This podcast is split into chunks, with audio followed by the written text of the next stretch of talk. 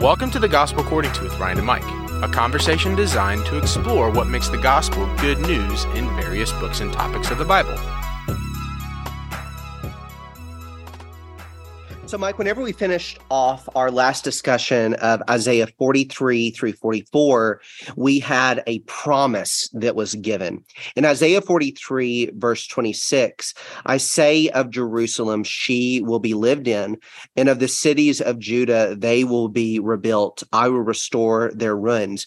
And this is the overarching promise of Isaiah forty through fifty-five, is the yeah. restoration of Israel to the land. Yeah. God is powerful over the idols. The nations, we still have this assembly that hasn't been resolved quite yet.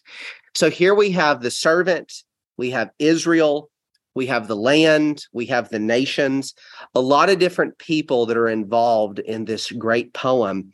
And now we are going to get to Cyrus, or as the C J B says it, Koresh, Cyrus. Mm-hmm. Why in the world is Cyrus so important now and introduced as the anointed in forty-five verse one? Yeah. So, so if we, again, keep in mind this larger context that begins back in chapter forty, this is a message of comfort to those in exile.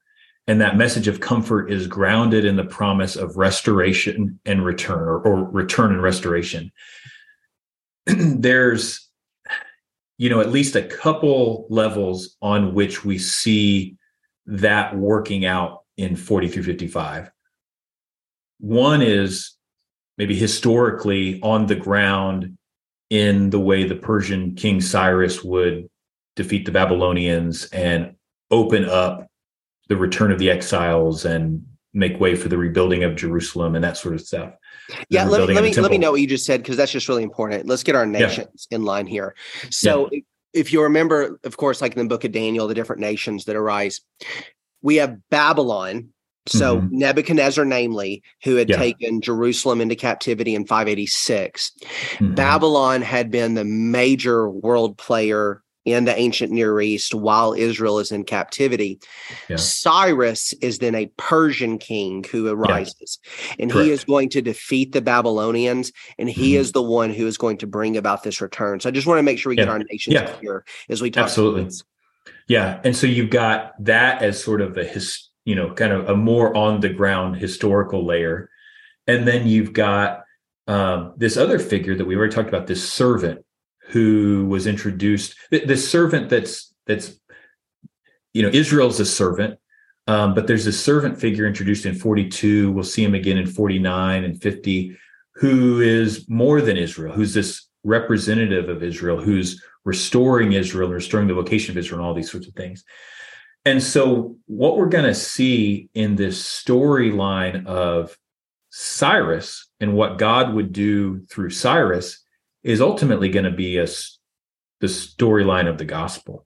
But so we come to chapter forty-five, and what we're told, we're introduced to Cyrus and his mission, and we're going to see that God will restore the glory of Zion, the glory of Zion through Cyrus.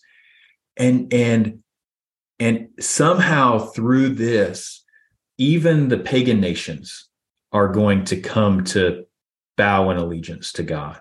Okay, so that's that's the big picture of forty-five.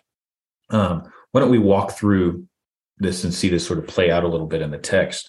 Um, if if you look at the first three verses, you know, it's this sort of build-up introduction to, to Cyrus. He's introduced as God's anointed, um, his Messiah, so to speak, um, and and we see the the the victory and the the conquest that he will accomplish, that God will accomplish for him or through him.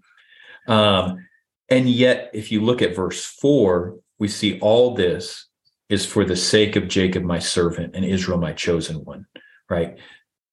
Cyrus is being exalted. Cyrus is being victorious, but he is an agent. He is an instrument of God to accomplish this for the sake of his, his own people, his servant Israel. And yet, you look at verse six, through this, this will bring about the knowledge of God to people all over the world. He says that, that men may know from the rising to the setting of the sun that there is no one besides me. There, I am the Lord, there is no other, the one forming light, creating darkness, causing well-being, creating calamity. I am the Lord. I am Adonai, who does all these things. So that's the basic setup for, for Cyrus. Okay. Yeah, well um, said. I have very little yeah. to add to that. Go ahead. Okay. Um, and then I, while we're here, I just want to pause on verse eight, because this, in context, is beautiful. This is this is a, a little blessing you could pull out and, and just own as your own prayer. But I, I love this statement. Drip down, O heavens, from above, and let the clouds pour down righteousness. Let the earth open up and salvation bear fruit, and righteousness spring up with it. I, the Lord, have created it. So we've seen this language before in connection with the Spirit, as God would, it just as rain pours down from heaven, so God would pour out his Spirit. Now we're seeing this language applied to these blessings of God, righteousness and salvation, and God calls them down from heavens like a like a rainstorm, bringing this idea of righteousness. And again, righteousness here is the idea of God making things right, taking all that's wrong, all that's upside down, all that's twisted, and and making it right, rescuing his people, saving his people, and making things right. And so again, I just, I love verse eight. Yeah, you sound um, Living Rutledge, keep reading. Okay, yeah, yeah. I, I, I thought you might uh, pick up on, on that. Anyway, um, so then as, as, the text moves on, there's this warning, um, woe, you know, woe to those who challenge the maker in, in, in essence, right? Here are these, these pieces of pottery, um, who challenges the potter, um, the, the child born, who challenges the parent who gave birth to them, right? Um, and so there's this warning against challenging God. Now we see the picture of his sovereignty. He's the creator in verse twelve. He's also sovereign over history in verse thirteen. Again, he's called Cyrus. He's he's making his way smooth, and he will build his city, and he will let the exiles go free. Um, and so again, wanting to just ground that God is going to do this work. But then I we get to to fourteen through seventeen, and Mike, we... I do want to make one note about yeah, this one, because this this this is a very theological note here. Yeah. Paul is going to draw from this analogy in Romans nine, and yeah. oftentimes Romans nine is read as the inflexibility of the potter. Mm, sure. But I think whenever you look at what's actually going on in the context here, it's not about the inflexibility of the potter. Mm-hmm. It's about the commitment of the potter. Sure. Yeah. Because whenever you notice, especially verse eleven, you ask for signs concerning my children. You give orders concerning the work of my hands. I am the one who made it. I created human beings on it. What God is doing through this metaphor is reminding especially Israel of his covenant commitment to them. Yeah, absolutely. And even here, God is a flexible potter, because his people have rebelled against him and they have ended up in captivity because of their idolatry. But God is not ardently refusing to listen to his people, but mm-hmm. rather God is listening and responding to his people here. Yeah. And so I do think it's a very important note that this metaphor in Romans nine needs to be read contextually, not yeah. about the horrid inflexibility of God, but rather it's about the covenant commitment of God. Yeah. Yeah. One of the themes that rings out to me in, in this section, the next couple chapters as well, is just God's devotion to Israel, right? That that idea of devotion just jumps out to me so much, and that that ties in so well with what you just said. Yeah, and sometime we'll work through Romans nine through eleven again and try to demonstrate why that's important. But I do yeah. really think that that's important to understand as you get into Romans nine, or else you can end up with all types of theological problems as you try yeah. to work that text. So uh, take us then on, on to yeah. verse fourteen. So so then we've just seen in verse thirteen, okay, the exiles are free, the city is rebuilt. Then we get to fourteen, and we see these foreign nations subjected to God's people, uh, almost as servants or slaves, um, bowing down, making supplication to them. But notice what they say at the very end of verse fourteen. Surely God is with you, and there is none else, no other God.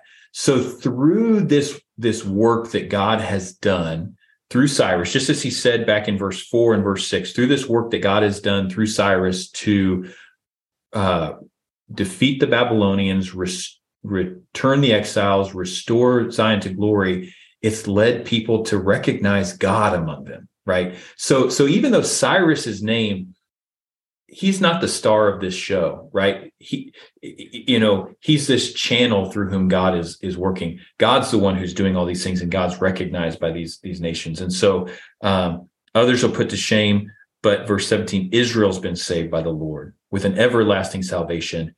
They will not be put to shame or humiliated forever. Um, and so then the, the this chapter sort of zooms out and anticipates something that, as we were talking earlier, will will come into fullness and the foreground once we get to chapter fifty-four and fifty-five. But it's anticipated here, and it's in, envisioned here. We give a glimpse of it here. In verse twenty, God calls these pagan nations to himself to come, to gather. Um, and, and in verse twenty-two, to turn to him, to receive salvation. I'll read that. Turn to me and be saved, all the ends of the earth, for I am God and there is no other. Right? Israel needed to learn the lesson that the idols have no power and cannot save them. The pagan nations need to learn the same lesson, and God graciously offers that teaching to them. In verse twenty-three, I've sworn by myself, the word has gone forth from my mouth in righteousness and will t- not turn back, that to me every knee will bow, every tongue will swear. They will say of me, only in the Lord, only in Adonai are righteousness and strength. Men will come to him, and all who are angry at him will come to him in shame. In the Lord, all the offspring of Israel will be justified and will glory. So we see the glory of Israel, and yet even these pagan nations are invited to turn to God, to receive salvation, and to bow in allegiance to him. So that's forty-five. Anything else you want to say there? Yeah, two quick notes. The first is theological, and the second's plot plot-wise. First, theologically, verse twenty-three should sound familiar to those familiar yeah. with the New Testament, Absolutely. Because who possibly may quote this in the New Testament? Yeah, Paul in Philippians two. Yeah. You know, in Philippians two, the Apostle Paul is channeling and I think quoting from Isaiah forty-five. And in mm-hmm. doing so, he is demonstrating that it is the name of Jesus. Jesus, yeah. as Richard Bauckham would say, is within the very divine identity. Mm-hmm. Jesus is within the very essence of Yahweh. And so I do mm-hmm. think it's, again, just another great echo to note in Philippians two. It adds yeah. that text to another height. The second is plot-wise. Well, mm-hmm. one thing that you and I have tried to talk through, Mike, even before we recorded, is how is Isaiah forty-five pushing the plot forward? Mm-hmm. And I think what Isaiah forty-five is doing is reminding us that, yes, God is going to work in human history through Cyrus to stir up the nations, restore his people, bring Israel back, restore Jerusalem. But ultimately, let us not forget that God is the one who is doing this. Yeah. Even though God has not yet revealed himself, because thou art a God who hides himself. It's one of Fleming Rutledge's favorite verses in the whole Bible. Whenever, whenever you note what's going on here, God has not yet revealed himself, but even through Cyrus, it's known God is with him. Mm-hmm. And so God will one day reveal himself through the person of Jesus Christ. But even in Cyrus, God is working, and God is his righteousness is bringing about the restoration of his people. Absolutely. So now I'm ready for forty-six. Take us through it. Okay. Yeah. Well, um, now we're back to thinking about the relationship between Yahweh, um, the other gods, and Israel in the midst of all this. And so we see um, the the basic message of forty-six, if you want to distill it in into single line. Isaiah forty-six tells us other gods cannot deliver, but Yahweh will bring righteousness and salvation to Zion, right? And the and the way that that he unpacks that is really, I, I find, really powerful. We're introduced to uh, these Babylonian gods, Bel and Nebo, in verse one. And you can see how, or you can imagine how when um, Jerusalem was destroyed and the people were taken off into exile, how, how the people would pray, the people of Babylon would praise their gods and profane the name of, of Yahweh, right? Because clearly Yahweh could not overcome the Babylonian gods, right? And so that would have been the the, the narrative surrounding the destruction of Jerusalem and the, the, the victory of the Babylonians. And yet here in chapter forty-six, we see, no, those gods have been brought down. They're the ones that are now bowing. Um, and and and as we've seen in Isaiah, and, and we pictured these idols as just inanimate blocks of wood and metal, these are images, these are idols that are being carried, carried by Israel, carried by beasts of burden, um, unable to, to rescue. Uh, they themselves are now into captivity. And yet in three through four, we're going to see not God, not Yahweh being carried, but Yahweh doing the carrying. He's picking up his people and he's carrying them. Um, and he's carrying them from their birth all the way into their old age and gray hair.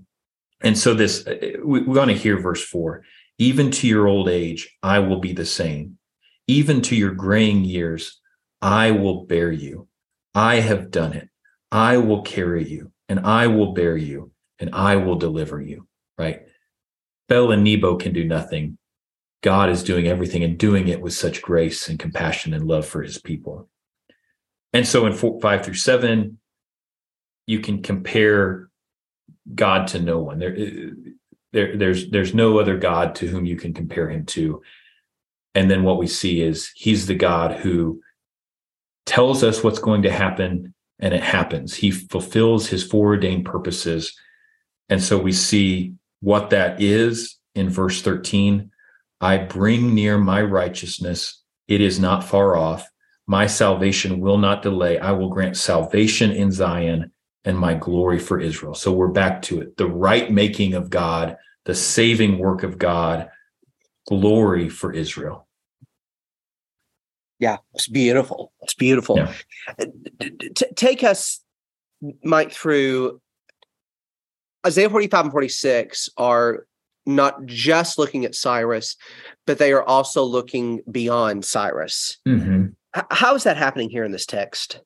Yeah. So, so I mean, and that's what I was saying at the beginning with this idea of there's, there's sort of an maybe on the ground historical narrative of Cyrus defeating Israel's enemies, their oppressors, the people going free, being released from their exile and returned to their home. The, the Zion is being rebuilt and restored to glory. And through this work of judgment and salvation, all the nations are brought in, right? All uh, uh, the nations are, I said that incorrectly. The nations are, are learning of God and coming to give allegiance to him, right? You know, if I took out the name Cyrus, I've just preached the gospel, right. right? So, so this this on the ground historical narrative is setting up the basic plot structure of what God is going to do through his ultimate servant, through the Messiah, to overthrow oppressors, to redeem and rescue and bring righteousness to his people, um, to restore them to glory, even to the ends of the earth, um, and, and ushering in joy and peace, shalom, right? Justice and righteousness. And some of those things will be developed further. Um, but, but yeah, this, the Cyrus story is basically giving us the basic moves of the gospel story. Well said. Anything else before I close this out? No, that's good. Yeah. So I, I think the way I would say it is, I think Cyrus is being portrayed as a literary foil to the servant, mm. where a foil is a figure that is similar enough to the protagonist, but different enough to demonstrate the protagonist's strengths. Sure, so, yeah. so what you have here with Cyrus is he's this one raised from the east in forty-one is introduced as one who is trampling down nations. And yet the servant is introduced as one who will not even break a reed. Yeah, absolutely. But Both of them are working to bring about the restoration of Zion and the conversion of the nations. Mm-hmm. So what I think is similar in them is their goal. The goal that God is using them for is the conversion of the nations and the restoration of Zion. But what's going to be different, and this is going to be very important as we start working through more of the servant songs, are the means. Yeah, absolutely. Means of Cyrus are very different from the methods of the servant. Yeah, absolutely. And yeah, God is at God is at work for for the same ends through both. But yes, the the the, the figures through whom God works are are very different. Exactly, and that's why I think he is shouting in forty-six thirteen, "I am bringing my justice nearer; mm-hmm. It is not far away. My salvation will not be delayed."